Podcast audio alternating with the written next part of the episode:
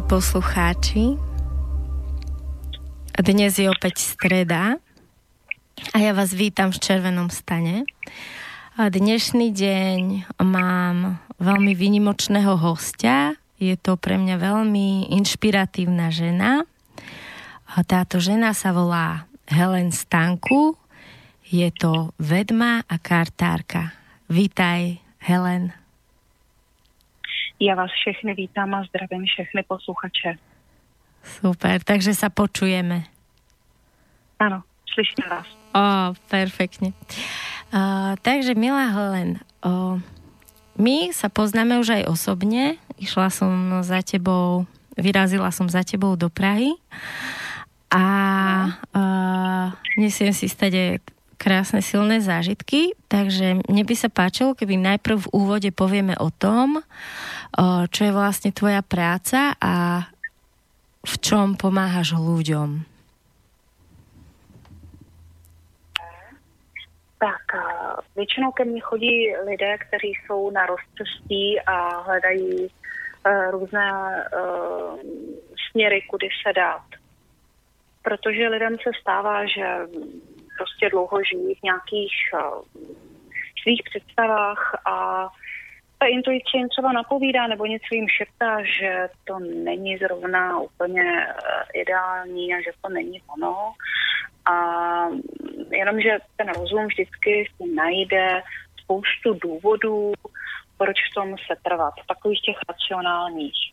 No a pak to většinou končí katastrofou a takový lidi uh, si mě často nachází a hledají ty odpovědi a někdy bývá klíčem i otevření intuice, napojení se znovu. Někdo tomu říká napojení se na podvědomí. Pro někoho uh, je to se pro změnu um, napojení se na vyšší vedení. Každý si to dokáže vysvětlit jinak, ale je to taková naše lidská vlastnost. Čili lidé ke mně chodí a proto, abych jim pomohla posílit jejich intuici. Také se zabývám věštěním, takže když chtějí lidé nějaký náhled do věcí budoucích, tak přijdou, protože i to patří k darům, které nese intuice a zároveň i to, co to, co dělám, to, co mám ve výjimku. A také se stává, že se někdo z nějakého titulu nebo důvodu necítí zcela komfortně a takoví lidé si mě vyhledají, abych jim pomohla odstranit nebo neutralizovat různé negativní bloky a věci, které je Eh, brzdí, které jim nedají takovou tu, mm, takovou tu šťávu, takovou tu sílu. Často jsou lidi vyšťavení, když třeba mm, se stane, že dlouhodobě čelí nějakým situacím, nebo jsou v kolektivu lidí. My lidé totiž máme něco takového, čemu se říká, eh, nebo co bych popsala, jako neviditelnou krev. Hmm. Jsou to naše baterky. A ty baterky, eh, ty si rádi dobíjíme. Chodíme na různá energeticky silná místa. Třeba já jsem se včera utrhla na chviličku, byla jsem se podívat kousíček v Praze, kousíček za Prahou v panenském Týnci. Tam se člověk nádherně dobije místníma energiema. No a takové ty baterky mm, si nese každý sebou a každý je má v sobě a když se cítí dlouhodobě vyčerpán a neví, čím to je, tak většinou uh, přijde ke mně na konzultaci a díváme se. A potom samozřejmě i takové ty běžné uh, záležitosti řeším s lidmi, když, ehm, protože život se skládá z malých drobných věcí a ty tvoří eh, každodenní součást a odpovídají za náš pocit štěstí nebo neštěstí.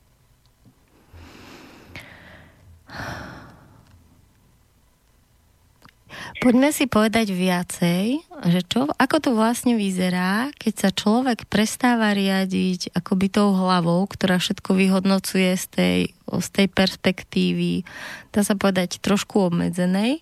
A ako to vyzerá, keď sa človek riadi intuíciou? V čom je vlastne ten rozdiel? Věc je v tom, že náš osud tvoří tři zásadní věci. První z těch věcí je právě to napojení nahoru, to je ta intuice. Druhá věc je vůle. A třetí z těch věcí je karma. To napojení, které my máme, to sobí, že nás to jakoby vede. Takže jak se to projeví? Projeví se to tak, že mě napadne, že bych někam měla jet, že bych se někam měla podívat. Třeba.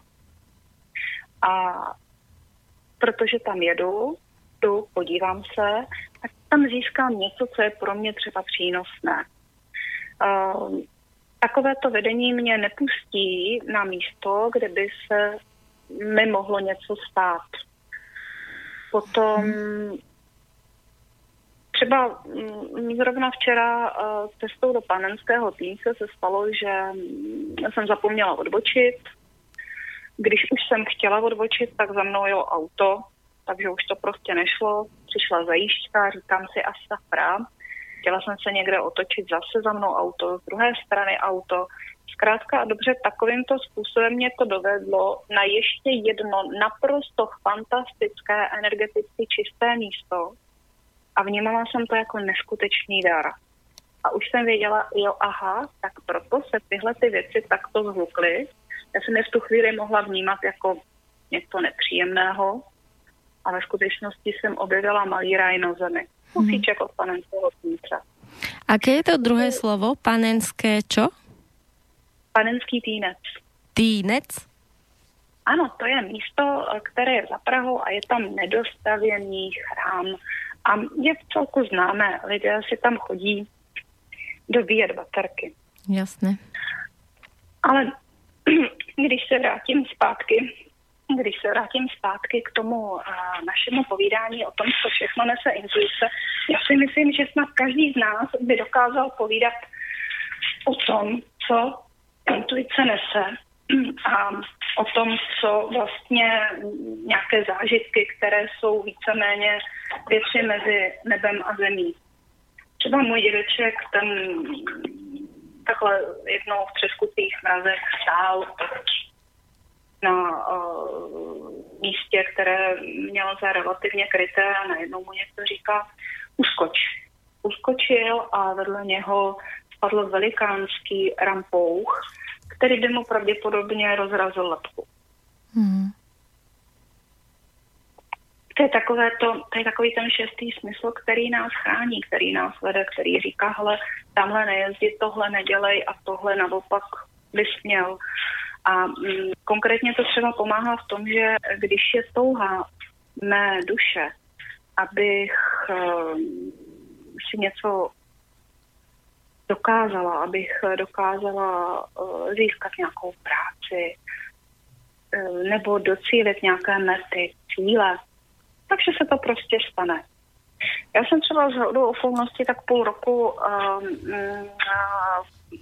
zpátky poslouchala vysílání vašeho rádia v ordinaci uh, jednoho mého kamaráda, praktického lékaře, který prostě ordinuje a má tam zaplý vaše rádio.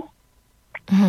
A říkám si, ty a tady to mě oslovilo, no to by nebylo špatné se uh, s takovým rádiem skontaktovat a mít možnost tam také přispět tou svojí trochou. Mm-hmm.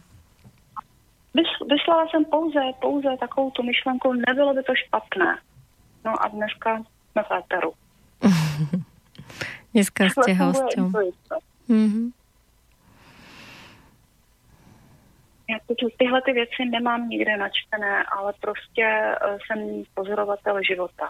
Sleduji, co se děje a potom poslouchám i příběhy svých klientů, kteří se ke mně potom třeba jednou za čas vrátí nebo mě píšou a povídají o svých zážitcích s intuicí. Většinou se u nich projeví uh, zhruba tak do tří měsíců, u někoho do půl roku a u jedné klientky tam to trvalo rok, ale ona byla skutečně těmito věcmi mezi nebem a zemí nepolíbená. Když se projeví takový takový ten zápal, takové to napojení a mm, než si uvědomí, že vlastně něco trošku jinak, ale že se cítím mnohem celistvější a už ví, že na ten úkol tady na zemi nejsou sami. Mm-hmm. Prostě vždycky je tam takový ten hlas, který je mnohem silnější než obvykle, který jim našeptává i při každodenních starostech, i při každodenních věcech. Takže samozřejmě takové to notoricky známé vytvořen si parkovací místo, to je to nejmenší, co to nese. No. Budu mít na úhod a ta intuice mě navede na to, abych se vyladila, vykontaktovala a věděla, jestli ten den je energeticky vhodný a jestli zrovna pořídím a pochodím u těch lidí, kteří tam jsou úředníky, protože i oni jsou lidé. Každému se můžu trefit do špatné nálady a nebude zrovna tak ochotný, jak by mohl. I to se stává. No ja cítim veľké no, prepojenie medzi intuíciou a takou sebaistotou, alebo to nie je, že seba hodnota, ale taká vnútorná istota, pretože zrazu, aspoň u mňa sa to prejavuje tak, kde nie, nemám niečo také, že ja si niečo myslím alebo niečo cítim, ale ako keby, že ja viem. A taký pocit, že ja viem a potom to naozaj tak je. Že to nie je o tom, ako byť ten najmudrejší, ale pri veciach, ktoré sa týkajú mňa samej, kde som predtým mala nejaké pochybnosti a hovorili také rôzne neistoty vo mne, že aby som niečo verila, neverila a prehodnocovala to. Tak teraz proste, keď niečo je, tak iba jednoducho cítim jasný pocit, že ja viem, že toto teraz mám urobiť. Já bych to líp neřekla.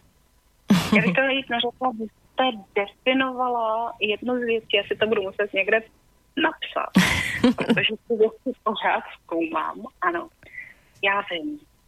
Hmm. Tak to si rovnou píšu.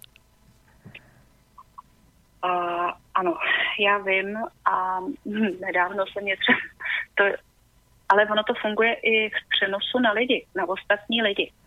Mm-hmm. Dokážete se vyladit na jejich pocity, energie a ten člověk vám může krásně říkat, že to kolečko je hranaté a usmívat se přitom.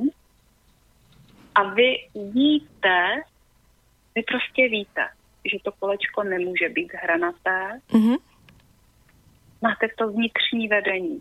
Kdyby to zabalil, já nevím jak, a tvrdil vám, že když to tak není, tak eh, se stane já nevím co. Je to tak? A člověk se nedá napálit. A ještě je tady jedna věc, když už uh, je nucený do určitého příměří s takovými lidmi, tak ta intuice si většinou najde nejrychlejší cestu, jak se z tohoto prostředí vyvléknout. Mm-hmm. Vycházím z jedné věci. Uh, než se člověk narodí, tak jeho duše má určitý plán. A pokud jde v souladu s tím plánem, tak bývá šťastná. Mm-hmm. Potom, jenomže lidi bývají často z nějakých důvodů uh, tlačení do toho, aby žili svůj život podle ostatních lidí a plnili jejich uh, pohled na svět, aby realizovali jejich plány a všechno a pak nejsou šťastní. Prostě to nejde. To zpravidla končí uh, katastrofou. Jenomže po té katastrofě se takovým lidem strašně uleví a najednou padají veškeré obruče. A když má člověk aktivní intuici, a, tak takovéto katastrofy většinou projde tak, že se neodře. Mm-hmm. Tou cestou může projít vysloveně tak, že ho to mm, baví všech takových těch trýznivých dopadů protože může i různě předcházet. A když se pak dostane eh, vlivem intuice na tu správnou výhybku, na tu správnou kolej, tak eh, tam už je v tom správném větru a jede tak, jak má. Hmm. Daří se mu. Ako? Uh, daří se mu ve vztazích, daří se mu, daří uh-huh. se mu ve vztazích, daří se mu v dalších věcech. Protože má intuici, tak i ta intuice mu napoví, jak zacházet se svým tělem třeba. Takže mm, tam už jsme v oblasti zdraví. Není to jenom čistě o, o hmotných věcech, majetku, pracovních a vztahových. Helen, o, Kedy, alebo teda pamätáš si na obdobie vo svojom živote, keď si ešte nebola napojená na svoj stred, na svoju intuíciu? Ne. Já, nebo možná to řeknu trošku jinak. Takové to napojení, to jsem měla už jako malá holka, od jak živa. Mm-hmm. Pak přišlo, pak přišlo období, kdy a, po konzervatoře, nějakým působení v divadle a dalších věcech jsem začala věnovat takovým těm běžným civilním věcem a civilnímu životu. Přišlo jedno dítě, druhý až čtvrtý a tou dobou nebyl nějaký čas na věnování se intuici. Prostě nebyl ten prostor, nebylo k tomu ani e, to okolí nějakým způsobem náchylné a náklonné, protože to jsou přece všechno hlouposti. Takže člověk si to nechával víceméně pro sebe. Mm-hmm. A můžu říct, že tou dobou, a tou dobou si myslím, že pár bod jsem také udělala. Pár čeho? Pár bod jak se říká, takový, ta, takový ten životní kopanec. Aha, jasné. Hm. A, a ako Ale... to potom prišlo? Ako to potom nastúpilo, že, že už môžeš sa tomu venovať naplno, rozbaliť to naplno? Mě vždycky strašně bavila moje práce. A v podstatě obklikou, já jsem vykládala karty od jak žila. Ono, u nás to je v běžná záležitost. A takže tady to v naší rodině vždycky bylo. Takže jsem tomu nepřikládala nějakou, nějakou pozornost, potom jsem se k tomu vrátila a potom jsem se začala těm, těmito věcmi zabývat profesionálně a v rámci tohoto všeho uh, jsem si absolvovala ještě různé kurzy a školení a další věci, vždycky přísně na tajno, takže doma se vědělo, že jsem u lékaře mm-hmm. nebo někde, nebo na nákupu a, a podobně. Takhle jsem si prodělala já svoji aktivaci třetího oka, která byla začleněná do kurzu. A po té mé aktivaci třetího oka se začaly dít věci, protože mně přišel námět na e-book, přišly mě náměty na články, přišly mě, přišlo mě vysloveně vedení, jak by ty věci měly vypadat a přišly mě vize, za kterými si krůček po krůčku jdu. celou dobu pořád ještě jsem v procesu a pořád mě to vede a pořád mám ty nápady mm-hmm. a pořád mám před sebou ty vize toho, co bych ještě chtěla, ale co je na tom úplně famózní, je to, že ono mě to ani nedovolí, abych přestala a pořád jsem jakoby v tom kole. Eh, zlepšilo se mě zdraví, postoupila jsem si nějaké mm, detoxikační kůry a další věci, kdy člověk je v podstatě na řízené hladovce bez eh, mlíka, bez masa, bez tady těch všech věcí a absolutně se mě zlepšil, zlepšil zdravotní stav.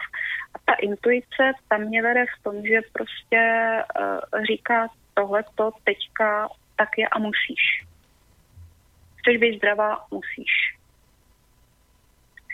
A takže postupně uh, jsem se dostala zase někam úplně jinam a ruku v ruce s tím, kde samozřejmě zase ještě větší otevření se těm energiím a ladění se na ty energie, které, se kterými pracuji. Protože každý člověk má své průvodce. Každý člověk uh, má někde nějaké své anděly nebo různé bytosti, které ho provázejí a potom, když třeba pracuju e, s těmi lidmi, když mě přijdou, tak je naprosto úžasné a famózní nimi, uh, se s nimi poznat. Ten člověk přijde, vede si sebou ty své průvodce, uh-huh. odejde, oni si odejdou s ním a zase je to další proces poznávání a objevování toho, co je kolem nás. Super, tak ďakujem zatiaľ, dáme si pesničku a pokračujeme o chvíľu.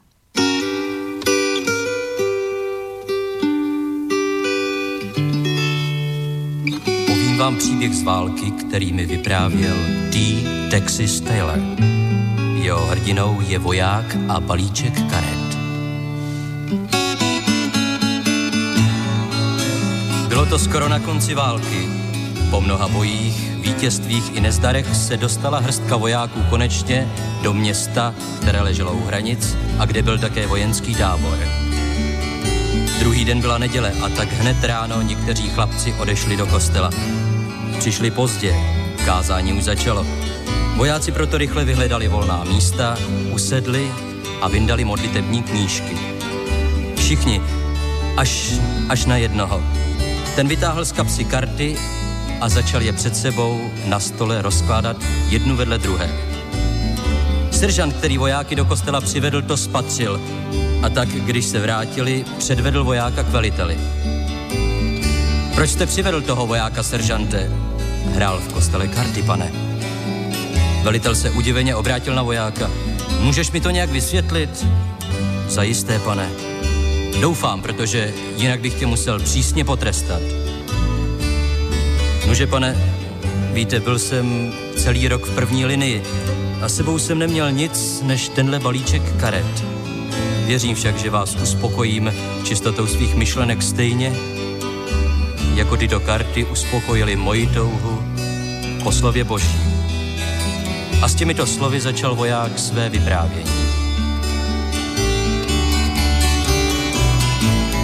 Podívám-li se na ESO, vzpomenu, že nad námi v nebi je jen jediný Bůh. Dvojka mi připomene, že Bible má dvě části, starý a nový zákon. A trojka, trojici boží. Čtyřka to jsou Marek, Matouš, Lukáš a Jan. Evangelisté, kteří hlásali víru svatou. S pětkou vzpomenu na pět panen, které vyčistili lampy své. Bylo jich vlastně deset, ale jen pět bylo moudrých a ty byly spaseny.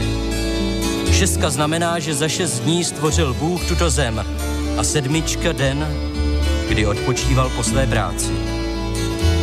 Vidím-li osmičku, vzpomenu na osm lidí, které Bůh zachránil, když se slal potopu na tuto zem. Byli to Noé a jeho žena, jejich tři synové a jejich manželky. Devítka mi připomene malomocné, které Bůh očistil i těch bylo deset, ale devět z nich Bohu ani nepoděkovalo. Desítka pak má stejně bodů jako přikázání, která Bůh seslal Mojžíšovi a jeho lidu, přikázání, kterými se všichni řídíme, nebo která aspoň se snažíme plnit. Král mi připomene znovu jediného pána nebes, královna blahoslavenou panu Marii a spodek, pane, spodek, to je ďábel.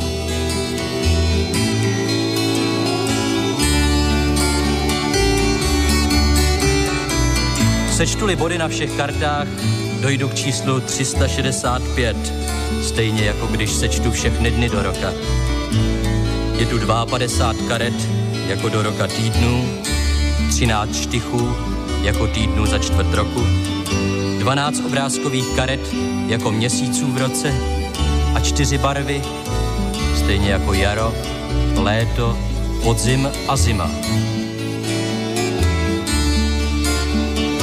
Jak vidíte, pane, můj balíček karet mi posloužil stejně jako Bible, molitební knížka i kalendář. A přátelé, tento příběh je pravdivý. Ten voják se totiž jmenoval T. Texas Taylor.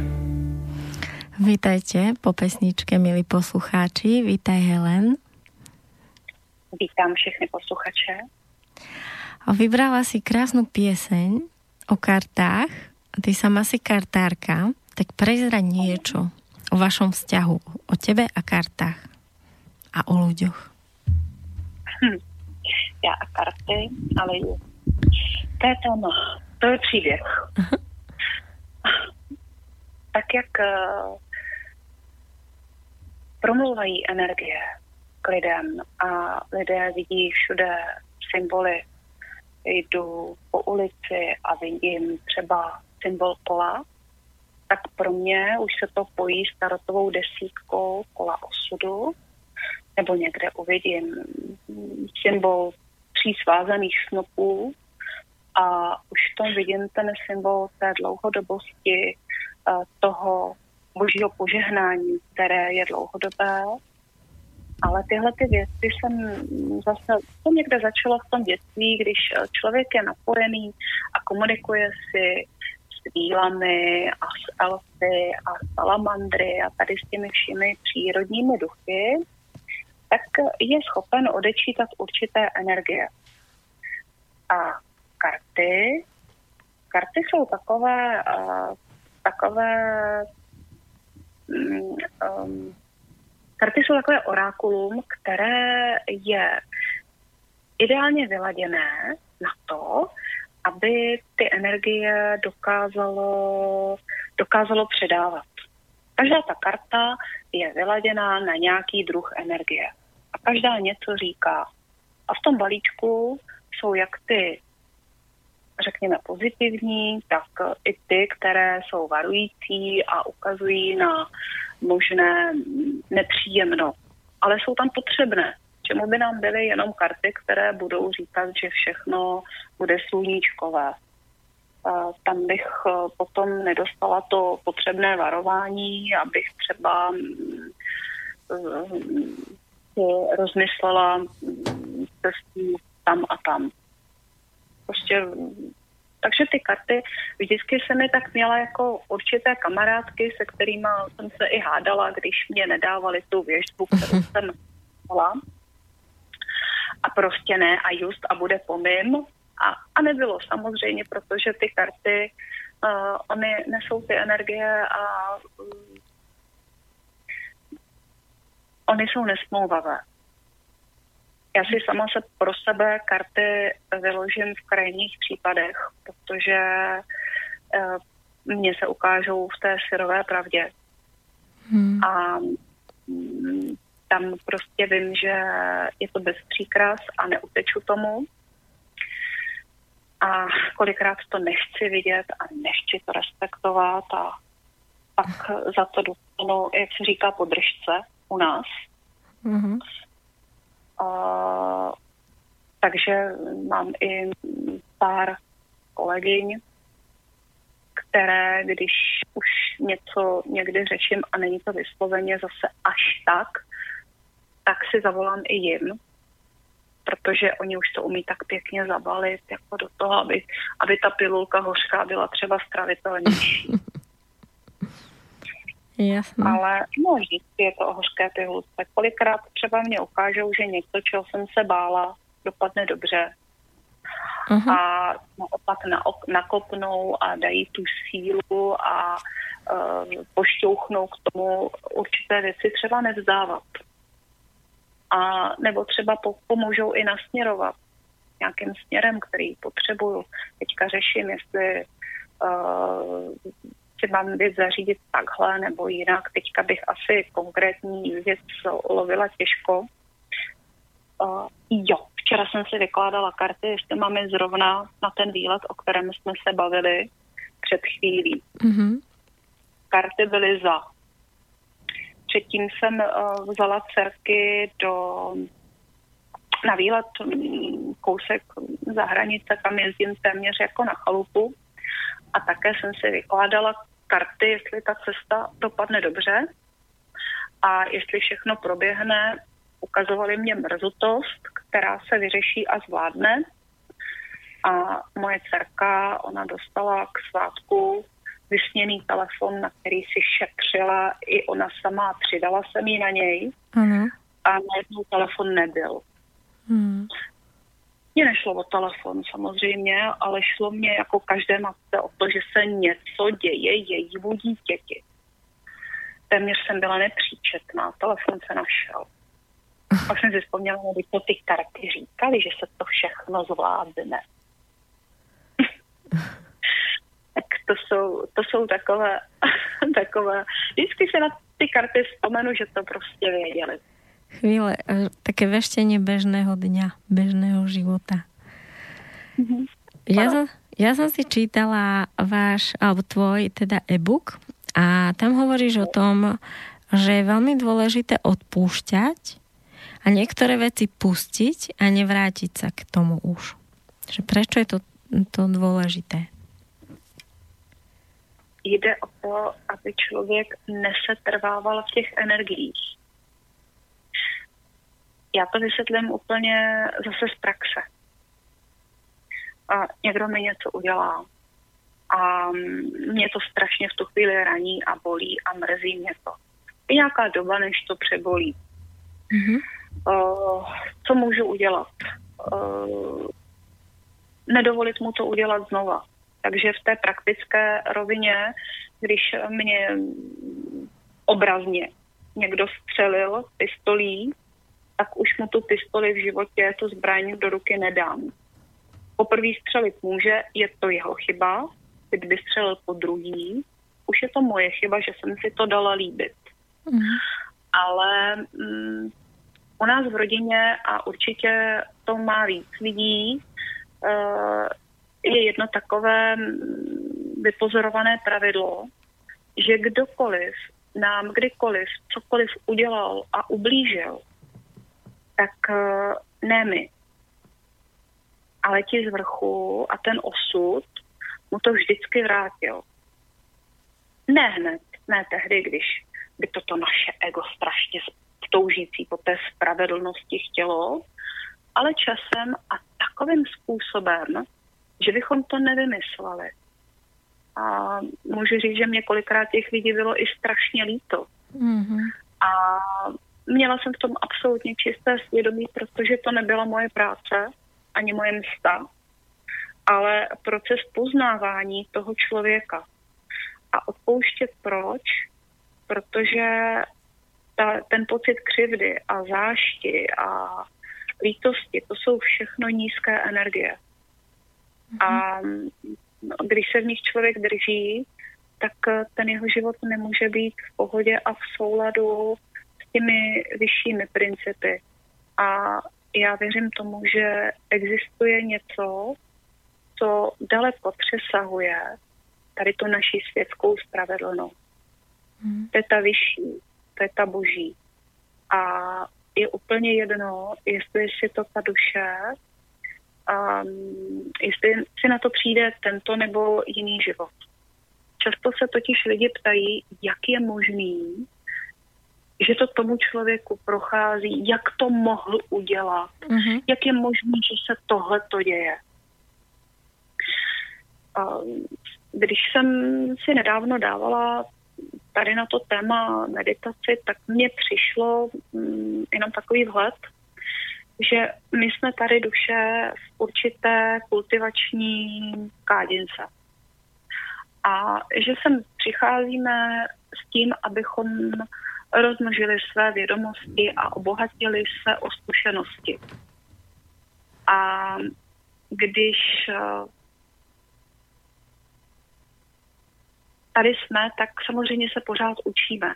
Jenomže věc je v tom, že se sem eh, inkarnují duše, které jsou, řekněme, starší a už jsou zralé a už prostě mají hodně za sebou s těmi, mm, s těmi dušemi, které nejsou tak staré. Hmm, jasně. A je to tak, jako kdyby někdo pomíchal ve škole prvňáčky třeba ze Eh, třeba i se středoškolákama nebo s vysokoškolákama a ten, nebo děti z mateřské školky a to dítě, ono prostě dokáže ubližovat, protože nepoznalo, jaké to je z té druhé strany.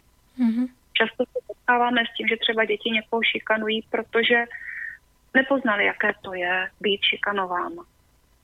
A někdy se stane, že lidé ubližují, protože ta jejich duše uh, té, uh, ještě nepoznala, jaké to je z té druhé strany. Mm-hmm.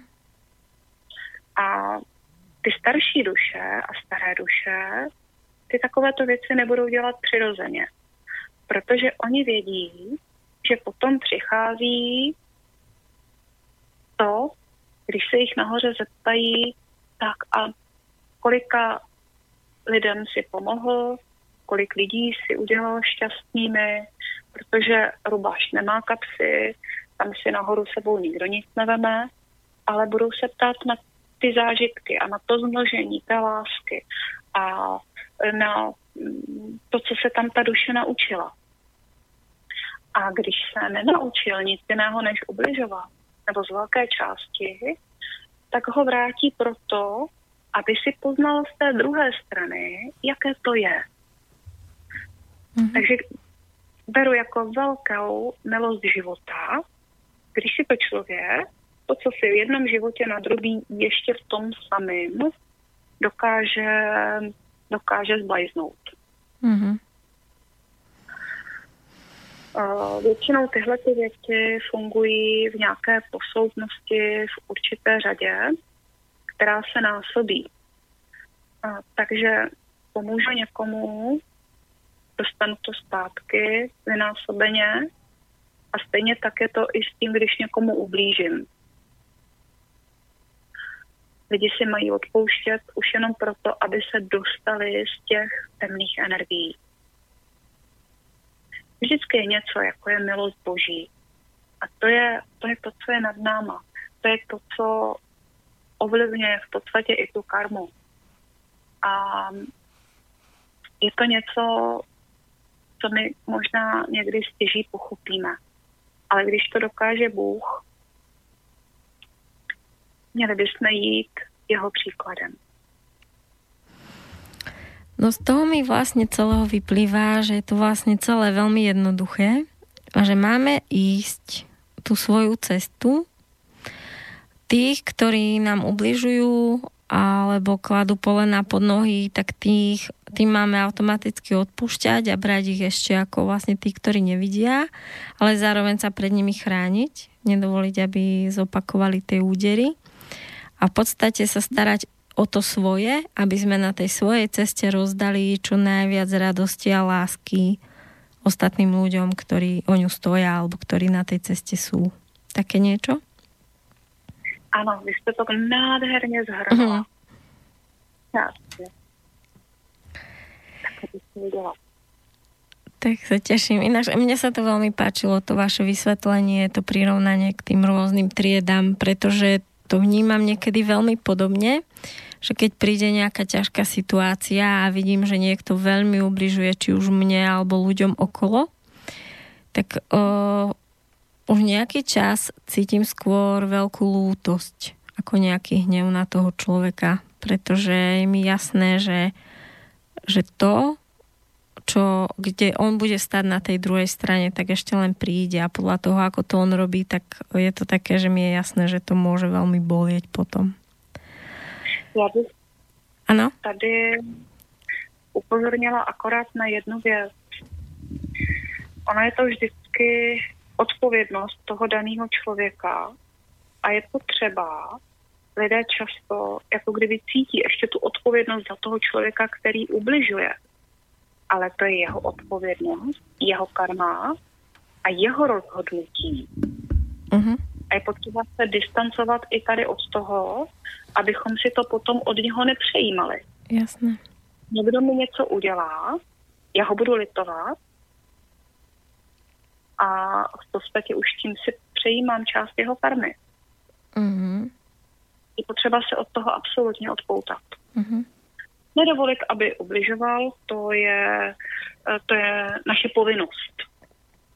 Bude ubližovat někdo mě, mé rodině, mým dětem, moje povinnost je se bránit. Ale zároveň prostě se od toho člověka distancovat, distancovat se od jeho energií, tak jak jenom to lze. Mm-hmm.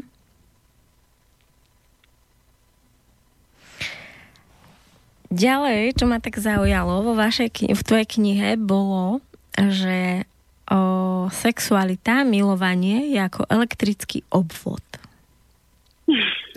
Ako si to myslela? Existuje, existuje spoustu a, učení, o, které se zabývají touto nejsilnější, tímto nejsilnějším hnacím motorem světa. A to je, to je ten náš put, to je to, co tvoří život. Existovalo strašně moc kultů, které, které byly na tomto postavené. A mm, až v prudérní době se tyto věci potlačovaly a bavilo se o tom, že to je všechno zvrácené a špatné, ale když je skutečný cit a skutečná láska, a partneři k sobě mají velmi blízko, tak eh, spolu mohou sdílet tu intimitu úplně jiným způsobem. A mohou společně uznávat, eh, že i přes eh, tu intimitu se člověk může dostat do absolutně jiných dimenzí mm. kdy může mít absolutně úžasné zážitky. A když bych se bavila o tom elektrickém obvodu, tady se vrátím a zase narazím na to, když jsem říkala do začátku, že člověk má něco, že, co je jakoby taková ta neviditelná krev nebo skrytá elektrika. To je ta naše energie. A při těchto věcech se ta energie nádherně dobíjí. A jsou určité školy a techniky, které učí partnery, jakým způsobem se v tomto, uh, jakým způsobem uh, se dá takto žít. Ale víte, to přece není jenom o tom intimnu a o spojení muže a ženy, kdy skutečně, když se spojí a znají tyto techniky, tak ta síla téměř jiskří a jsou neskutečně silní. A teď e, bez tohoto bychom vymřeli jako lidstvo. A e, ty techniky, nebo ty školy, oni učí i to vnímat, to krásné. Vnímat vítr, který věje ve vlasech, vychutnávat si na jazyku, na jazyku uh, každou kapičku zmrzliny, vychutnávat si chuť kávy, uh, mít radost z toho, že po dešti příjemně um, voní vzduch lese. Uh, to jsou takové věci, kdy člověk se učí znovu žít. A spojení muže a ženy kteří si vzájemně důvěřují a mají se rádi, patří k vrcholům. A takovýto pár, pokud to tam je a je to velmi silné, tak nepotřebuje hledat nikde jinde žádná povyražení. Protože muž i žena, když najdou tu svoji druhou polovinu, toho partnera, se kterým mohou toto sdílet, tak uh, jsou doma. Zakotvili. Mm-hmm. Je to krásne povedané to, že je, je to presne ten pocit, že máš pocit, že keď si s tým človekom môžeš byť kdekoľvek, ale si vlastne doma. Hm. Ďakujem. Ďakujem. Helen, ešte by som chcela otvoriť pred ďalšou pesničkou tému. Predpokladám, že za tebou chodia páry určite alebo nejaké eh, ženy, ktoré by radi mali bábetko a nemôžu ho mať. Že aké bývajú tie dôvody? Prečo vlastne ženy nemôžu mať deti? Niektoré. Z těch hledisek, který tam vidím já, tak eh, ne všem ženám v historii bylo dáno, aby byly matky. Hmm. A nebo na stranu druhou někdy, když něco strašně moc chci, tak se toho držím, jak v opice bambusu. A nepustím to. Hmm. Tím, když se toho tak silně držím, tak nedovolím tomu vesmíru, aby se o to zasloužil. Aby to prostě bylo. Měla jsem známé, a já už jsem vám to říkala. To vám říkat nebudu. to jsem vám říkala posledně. Ale můžeš... Je na to netlačit. Mm-hmm. Je to třeba to pustit. A někdy možná se smířit a věci vzít tak, jak jsou. Mm-hmm.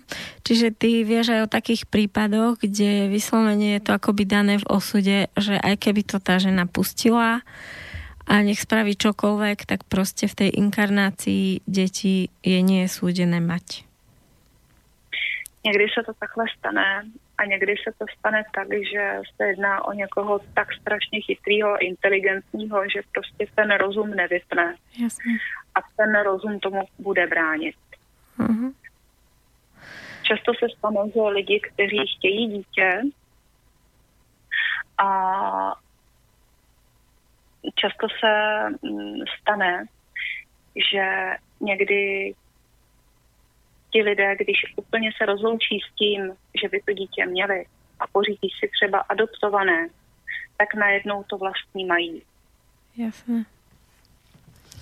Že to Protože už na něm není takový ten tlak. Ano. Áno, ja som tiež terapeut a tiež ku mne chodia o, niekedy ženy alebo páry, ktoré nemôžu mať dieťa. V niektorých prípadoch to ide ľahko a tiež vlastne za mnou prišiel pár, u ktorých bolo úplne jasné to, čo si teraz povedala, že ten dôvod je ten, že tá maminka to mala ako šport alebo ako nejaké dosahovanie niečoho, kde každý mesiac na tom pilne pracovala, aby to dieťa mali. A vlastne na to odporúčanie moje, aby to úplne vypustili, a ja som vlastne iba tak povedala, že skúste to úplne pustiť, napríklad na pol roka, až vôbec ako sa o to dieťa ani nestarajte. A potom, keď sme spolu začali komunikovať, tak vlastne ona povedala, že pol roka sme vôbec akože to dieťa neplodili. A už na tom pracujeme ďalej. Čiže ona ešte aj te, ten pol rok vypustenia mhm. toho snaženia zobrala ako úlohu, ktorú musí vydržať a tým pádom vlastně sa minulo to účinku. No. Člověk se umí takhle sám sešněrovat. A nejhorší je, že my ženy, my jsme zaměřené na výsledky. Uh-huh. Tady v tom, ve vztazích a celkově jsme zaměřené na výsledky. Ale přitom ženský princip, ten je pouze o tom chňapat ty příležitosti já si chňapnu tamhle tu příležitost si přitáhnu a tamhle tu. Ten mužský princip, ten je o tom, že plánuje. A teďka bude tohle a uh, za týden tohle a pak tohle. Ten si jde systematicky. Žena by to měla brát jenom tak lehce jako tak, jak to přichází a brát si to. Uh-huh. Môžeme si pustiť teraz pesničku. Tak zatiaľ ahoj. Ahoj.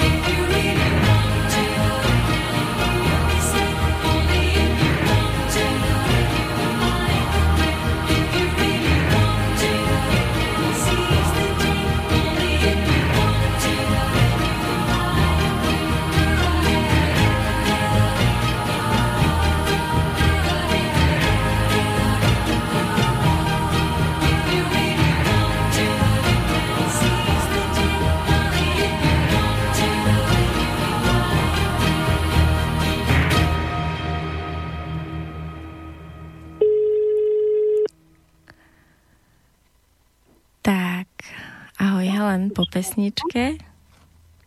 Ano. Počujeme sa, super. Tak ja som sa chcela opýtať, o, ako vedma vychováva svoje deti? Či je tam niečo inak ako u takého bežného rodiča? tak teďka jsem mě zaskočila. Já si připadnu jako naprosto běžný rodič. Uh-huh. Já si nepřijdu jako něco, jako něco jiného ale je pravda, že když se je pravda, že když se jednalo třeba o, um, o to, když byla dcerka nemocná a měla astma, tak uh, kdy mě lékařka uh, renomovaná tvrdila, že se v životě z astmatu nedostane, tak uh, jsem si tehdy udělala kurz rejky a dceru jsem si pomocí energií, kterou jsem uh, třikrát denně pravidelně nahřívala a mám za to, že jsem si z toho astmatu vyléčila. Hmm.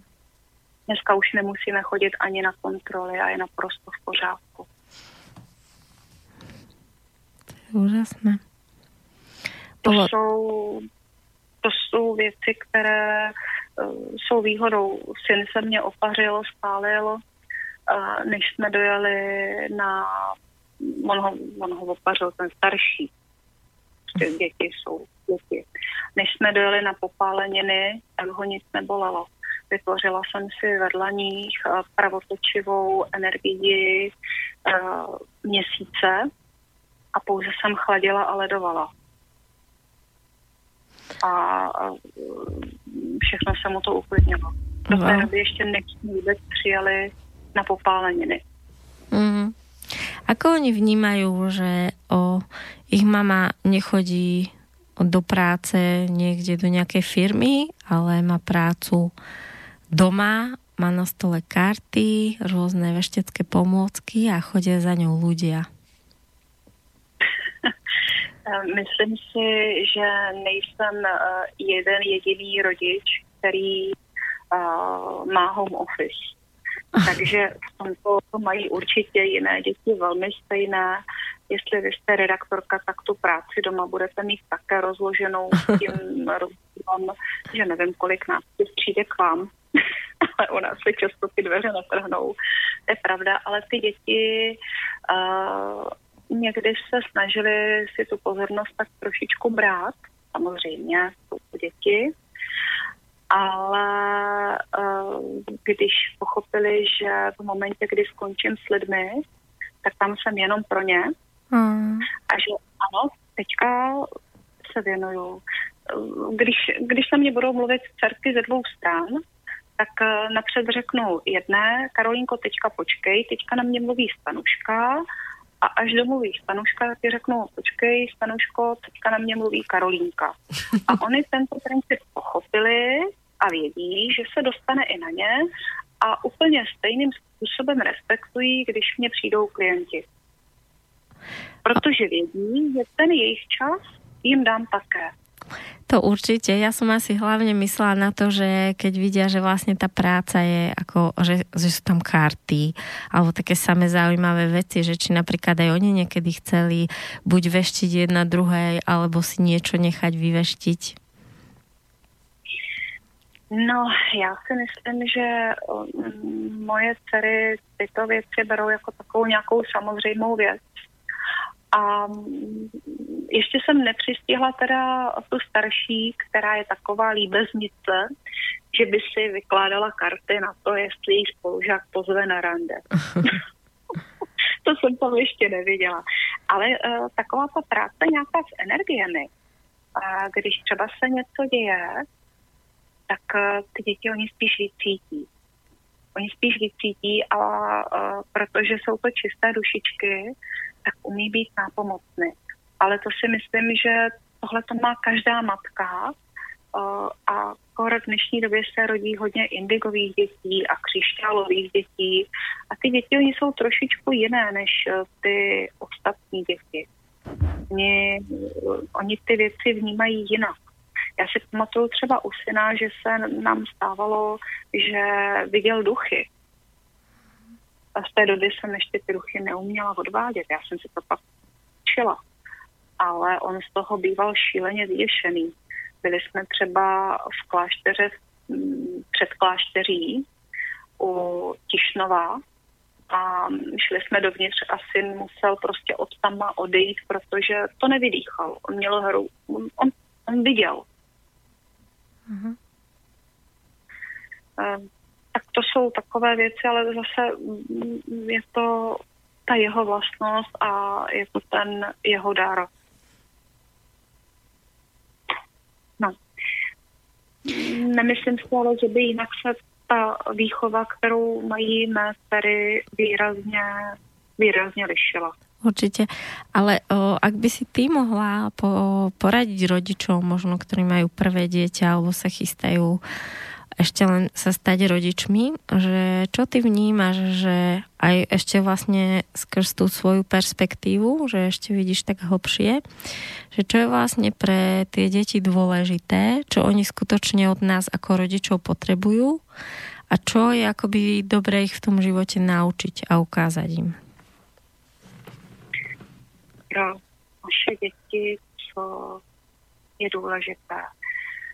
Uh, teďka jste mě trošičku zaskočila, protože já si myslím, že takové ty všeobecné hodnoty, ty máme snad v sobě tu etiku a nějakou morálku zakomponovanou všichni. Mm-hmm. A já se snažím ty své dcery, protože oni samozřejmě jsou školou povinné, tak se je snažím eh, vést eh, k tomu, aby nevždy jeli na doraz, co se týče výsledků, aby ty věci brali normálně. Ale taky se snažím třeba, když jdeme do hm, obchodu a dětem se kupují botičky a teďka máme před sebou uh, takovéto období, kdy zase přijde, přijdou nákupy do školy, aby si ty dcery vedly tyto věci sami a je vedou k samostatnosti. To znamená, ano, vybereš si boty, ale ty v nich budeš chodit. Vybereš si aktovku, když ji budeš mít dlouhou dobu. Vybírej pedlivě. Hmm. Vede k odpovědnosti za svá rozhodnutí. Vede k tomu, aby byly schopné se sami o sebe postarat. Aby je nikdo nemusel víc za ručičku, ale aby oni byly ty, které vedou sebe. Hmm. To znamená, že ne, že za ně budu rozhodovat. Moje dcera si objedná rýzek. Když ta dcera má chuť na párek v rohlíku, tak dostane párek v rohlíku. Možná mě tady za to spousta matek ukamenuje, ale já se snažím dávat těm dětem respekt.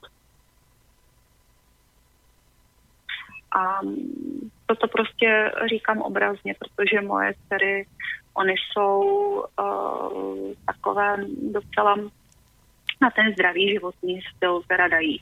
Mm-hmm. No a ako to bolo v tvojom detstve? Lebo uh, vlastne ja som čítala o tebe, alebo som to vlastne počula v relácii, ináč milí poslucháči, Helen má dve veľmi zaujímavé a pekné relácie na, v televízii internetovej cesty k sobie, ak by ste sa chceli ešte, ešte niečo dozvedieť. A ja som sa tam dozvedela, že ty si vlastne z takého rodu, kde už vlastne to o, nejaké to veštenie bolo. Že ako vlastne čo to je za rod, alebo ako vlastne si k tomu ty ako to dieťa prišlo, že či to robila babička, alebo mama, alebo ako to vlastne bolo? Ten můj rod je takový docela rozvětvený a, a v současné době um, děláme i nějaké genealogické um, bádání, které um, až to budu mít černé na bílém, tak potom budu asi víc mluvit, ale uh, ty kořeny sahají hodně hluboko. A když jsem nedávno ještě bydlela na té Mostecké ulici, teďka jsem se přestěhovala na Nerodovu, a, tak a, jsem přišla na to, že kdysi uh, to byl biskupský dvůr, kde, probí, kde pobýval král Václav IV. a jeden z předků, a, na kterého si teďka vlastně nechávám ještě dávat ty důkazy, ale čistě jenom pro sebe, tak byl v jeho službách. Tak to je jedna část toho, těchto, této linie, to mám z tatínkové strany. A potom ale mého tatínka maminka pocházela ze slavného artistického rodu. A co si budeme povídat, eh, šapito, karty a věštění, to prostě tam je z maminčiné strany, tam se jedná o slavný loutkohrecký rod, kdy uh, loutky uh, rodu Šimků jsou uh, v současné době v Brněnském národním muzeu a procestovali po výstavách celý svět. Ještě mají vlasy mé prababičky, ne prababičky, tam babičky, a mm, prostě mm, my jsme tady k tomu vždycky měli docela, docela blízko. pradědeček byl rychtář eh, v jednom eh, městečku na pohraní Moravy a východních Čech. A on měl rád karbán, pradědeček. Ale je to tam, je to tam, je to tam docela zdokumentované. A jeho syn, on byl takový docela studovaný a když mu jako rychtář pro, probendil ten rodový majetek a tady to všechno, i když byl léčitel a chodili k němu uh, sedláci z široka daleka léčit dobytek a další věci, no ale prostě taky karbanil. Ale co to je jeho... karbanil? Karbanil, karbanil to znamená hazardní hry. Rád Aha, prostě jasné. Hrál karty, rád hrál karty a takhle vlastně připravil toho syna o dědictví svého a ten se přidal ke kočovné herecké společnosti a, a zamiloval se do jejich dcery a vznikl takhle ten rod Šimpů, loutkoherecký. A takže tam tady ty uh, nitky a žilky jsou ze všech asi stran. Já to mám asi takové hodně nakulminované. že u nás takový to pozorování těch věcí mezi nebem a zemí je běžná záležitost. A vždycky byla. Cítila si se v dětství nějako jiná jako ostatné děti? Já jsem to z kraje tak nevnímala, ale když jsem jednou ve škole řekla, že vidím hvězdy barevně, tak se mě děti začaly strašně pospívat. Paní učitelka v tom samozřejmě podpořila. Oh. A potom jsem dala radši potichu. Jasne. je to tak uh, stejné, jako když prostě uh, vidíte, jste nakontaktovaný na různé ty jemnohmotné bytosti a vidíte, uh, vidíte takové ty průvodce, vidíte anděly a uh, psychiatr by řekl, že trpíte halucinacemi, Dneska už to zmírnili, dneska už to předjar, dneska, měla jsem tady zrovna jednu psycholožku na kartách a ona říká, ne, dneska už se tomu říká psychospirituální krize. Wow. A mm, takže ona mě to naučilo tady o těch věcech spíš mlčet, než něco říkat. Ale mm, tím jsem si ten svůj svět uchovala. Mm. Jak je... se posměchu za to, že ty věci vidíte jinak, mm-hmm. To je jedna, dvě. Já jsem si všimla, že o, často vás vydám, ťa vydám na fotkách so známými osobnostiami, s Karlom Gotom, s Luciou Bílou a s inými rôznymi. O, stáva sa, že aj takíto ľudia zo showbiznisu vyhľadajú tvoje služby, je to tým? Teďka po mně chcete, abych byla, abych byla trošku indiskrétní. Aha, jasné, tak jsem nemala podat ty jména, ne, pročo? OK. Takže iba, iba, že je vás o, vidieť často. Myslím, že aj v nejakej televízii ste rozprávala, že sa vás vlastne pýta na, na názor, akoby aj tá bežná bežná spoločnosť, čo ma veľmi prekvapilo, pretože presne v tom bežnom svete to ešte stále nie je úplne prijaté. Tak ma to vlastne zaujalo, že akoby vám sa podarilo tou svojou prácou dostať uznanie aj, aj ako keby v tom spoločenskom poli. Ono to začalo úplně jednoduše. Já ještě funguju na lince kartářek světla, a tam se dá volat anonymně a lidi volají a řeší různé věci a volají různí lidé. Eh, často se stane, že to jsou i vysoce postavení lidé, kteří kdyby třeba ty své problémy šli rozebírat tradičním způsobem, tak mají někde nějaký červený záznam a brzdilo by je to v kariérním růstu mm-hmm. a podobně. A často mě třeba volají zase lidé, kteří třeba jsou někde z nějak mediálně známí a ti, ti si mě potom pozvou nebo se mnou někde natočí reportáž a mm, tak to vlastně a doporučení dělá doporučení a tak to ta klientela prostě roste. Mm-hmm. A já jsem za to hodně vděčná. A stejně tak jako za mediálně známou uh, tvář, tak jsem ale vděčná i za to, když můžu pomoct komukoliv. Protože ten pocit, který máte, když uh, z někoho něco sejmete, když někomu poradí, tak bude dál. A z té dobře odvedené práce, ten každý, kdo dělá rád svoji práci, tak zná ten jak nezaplacení. Tak toto si zaslouží pesničku.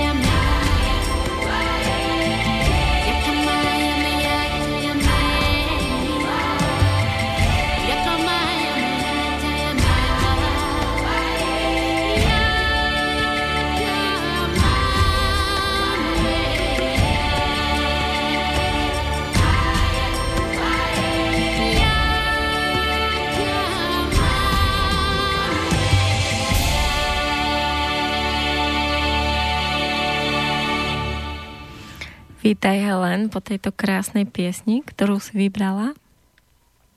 Zdravím všechny. Máme ešte 15 minút do konca, tak uh, porozprávaj nám, že čo ty máš najradšej v živote, čo teba najviac baví, čo ti robí radosť. Strašne ráda čtu. Aj prezradíš nějakou knihu naposledy, která tě zaujala? No, teďka, teďka se prokousávám, ale neprokousávám, já to, já to hotám. Teďka čtu knihu o kabale, hmm. ale um, ta nevyšla tady. Je to, je to cizojazyčná literatura, takže tady asi, asi nic od Marka Elena Olakina. Jinak hodně ráda cestuju. Poznávám nové energie nových míst. Já totiž vycházím z jedné věci. My jako duše, kde jsme byli v různých inkarnacích, tak jsme si tam nechali nějaký svůj energetický otisk. Mm-hmm. A nechali jsme si tam něco jako poklad. Ten poklad je ve formě určité energie, kterou jsme tam nechali. Proto, když někam přijedeme, když někde někdo někam přijede, tak eh, je mu to místo buď to cizí, a ne, nebo naopak velmi blízké. A ten kód té energii, aby si ji nabral k tomu svému bohatství, které tam má, to je vlastně, ten má on sám, to je ta jeho duše, která se rozpomene, nějakým způsobem je mu to tam blízké. Hmm. Hodně lidí uh, udává, že někam přijede a ví, co kde dál bude. A potom samozřejmě poznávání těch energetických žel země, toho, toho podloží, když někam přijdu. Uh, nenápadně vystrčím taková ta tykadla a zjišťuju, sonduju, mm-hmm. jaké tam jsou energie mm-hmm. a jak mě chutnají. Mm-hmm. To, to je ohromná záliba. Mm. Ty máš nějaký vzťah k egyptské kultúre? Pretože u teba som vlastne videla tú obrovskú sfingu. A keď si mi robila ten rituál vlastne otvárania tretieho oka, tak ja vôbec neviem, v akom jazyku si to hovorila, ale ja som sa ocitla v nejakom stane pri ne, alebo v nejakom chráme egyptskom a mala som pocit, ako by som to už niekedy strašne dávno zažila. A na druhej strane pocit, ako by som tento život na to celý čakala, kedy to zažijem znova. Já se do Egypta přenáším pouze astrálně, ale nikdy jsem tam fyzicky v tomto životě nebyla. Mm-hmm. Můžu říct, že um, když jsem byla Um, na regresních terapiích a byla jsem se dívat, tak to, samozřejmě tam nějaké uh, takovéto věmy chodily od tama, ale teďka jsem tam v reálu nebyla. A tu sfingu? No? Tu sfingu, uh, ta sfinga si mě našla sama. Uh, uh, jistá známá uh, mě volala, že likvidují výstavu o Egyptě wow. a že tam uh, je sfinga, která by mě určitě zajímala. A no samozřejmě, že mě zajímala. Tak ještě ten večer jsem ji měla doma. V Blansku v pronajatém bytě 1 plus 1 40 metrů čtverečních jsem měla sfingu, pyramidu, a jestli si viděla takový ten stroj, který tam mám na uzavírání energie, ten maslostroj. Ano, v něm jsem seděla. V tom si seděla. Takže uh, bylo, to, jako, bylo to takové zajímavé. Moje dcera, ta si sedla na tu swingu, uh, posluchači asi, asi nebudou vědět, ale ona je tak zhruba metr 20 na 80 a na výšku bude tak nějakých 80 cm. No a mladší dcera, tak ta si teda tu swingu pravidelně osedlávala a dělala hie koníčku hie. A pak vzala lak na nechty a ještě ji musela jakože si doupravit. Naštěstí byl zlutý, protože to by z toho, z toho prostě nejde.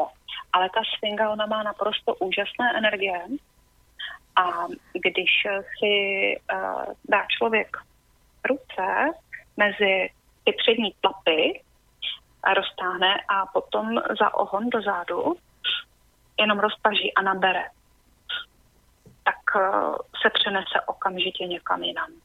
Hmm. Ona je totiž velice, velice zdařilá kopie. A tak, jak dokážou reprodukce obrazů přenášet energie autora, mm-hmm. tak stejně tak i reprodukce těchto věcí tu energii přenáší. Jsou to tvarové zářiče. Mm-hmm. O, prišla nám otázka do štúdia a posluchač sa pýta, ptá, že ako hľadať odpovede na otázky v živote v sebe, vo vlastnom vnútri. Ako vlastne začať počuť ten vnútorný hlas. Je to jedna z technik, kterou jsem začala, bylo, když jsem si dělala poznámky. Vysloveně jsem vzala tušku a papír a psala jsem si věci, které mě trápily a protože ta ruka, ona jde pomaleji a to myšlení celé se musí tím pádem zpomalit, tak vznikl pro prostor pro to uh, slyšet. Mm. A najednou to napojení bylo. Další z technik, která je, tak potom už je jenom dát si tu otázku a pustit ji nahoru. A ona ta odpověď přijde. Mm-hmm. A když to nejde, pro lidi, kteří mají probouzenou intuici, mám ještě jednu takovou pomůcku. E, stačí se pořádně prodýchat. Nádech, výdech, nádech, výdech, pořádně. A položit tu otázku znova. Mm-hmm. První, co přijde, čeho máme ten pocit, je potřeba řídit se pocity, tak je ta správná odpověď. Buď to z toho mám dobrý nebo špatný pocit. A když mám ten dobrý pocit, jakože to je ono, tak to tak je. Když mám pomyslně zapouslého jezevčíka v žaludku, tak se ženu do, no, prostě tam, kde nechci být. Uh-huh.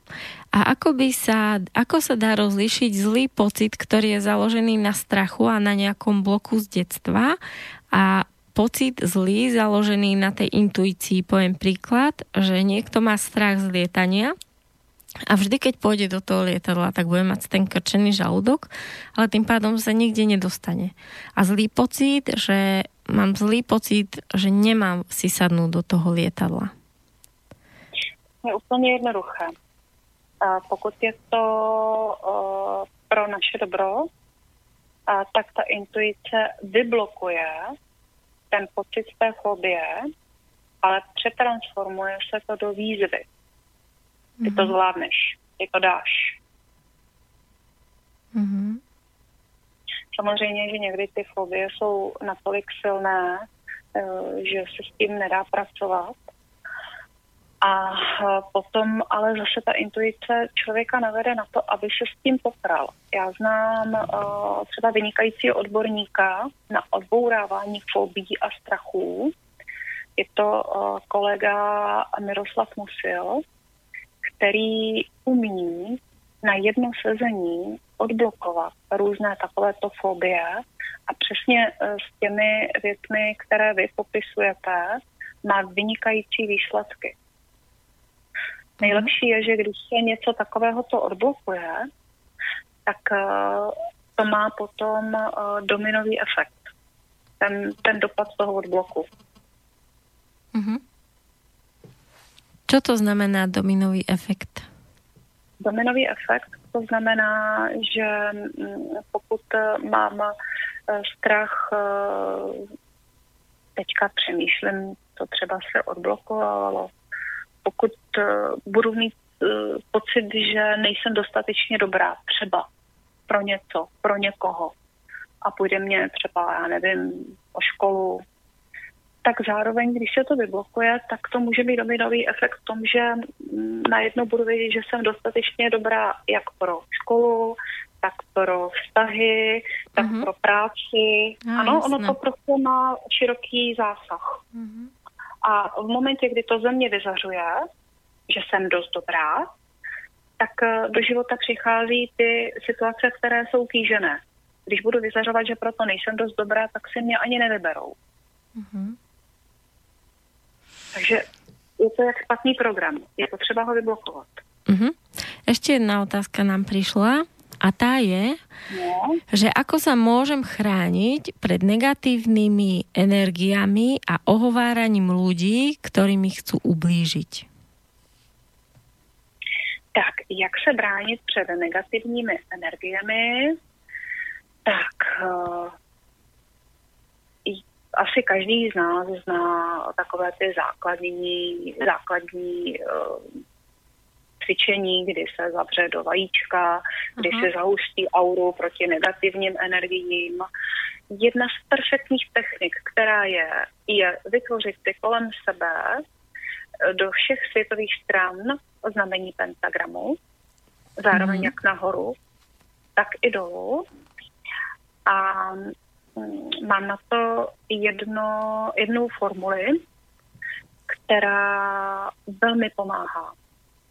Adonai El Eli, Elohim, pane Jahve, drž prosím všechny zlé síly ode mne.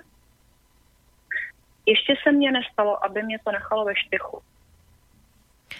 Ze všech čtyř světových stran vytvořit si pentagram ve vzduchu, kdy se začíná vlastně, když se jde od eh, levého ramene nahoru eh, k pravému, tak uh, myslím si, že ty postupy se dají určitě vygooglit. Spolu uh, s touto formulí... A je to Adonai Elohim?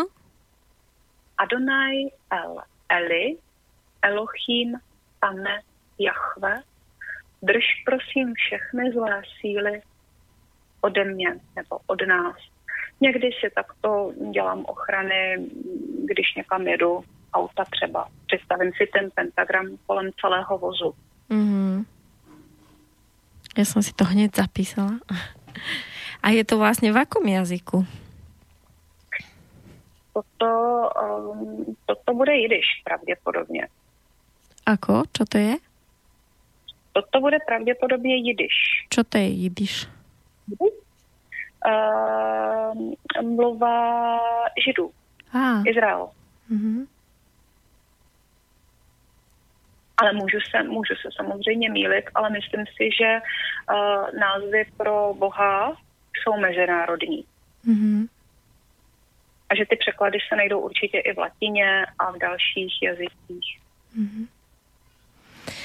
Ale tady vycházím jako, že vyzývám toho Boha jako tu nejvyšší bytost a tu ochranou bytost, uh, co se samozřejmě dá uh, si vždycky vzpomenout na to, že světlo je silnější než tma. Uh-huh. A někdy se stane, že někoho v noci napadají různé noční můry a podobně. A pak je dobré si vizualizovat ve své hrudi, protože v tu chvíli, když je člověk napadený, tak se téměř nemůže ani pohnout. Uh-huh. A je dobrý si myšlenkou vizualizovat uh, ze své hrudi zlaté světlo. Protože tam, kde je světlo, tam není tma. Uh-huh. A zavolat třikrát za sebou, když, ne, když to nejde nahlas, protože někdy člověk oněmí, tak alespoň v duchu třikrát zavolat.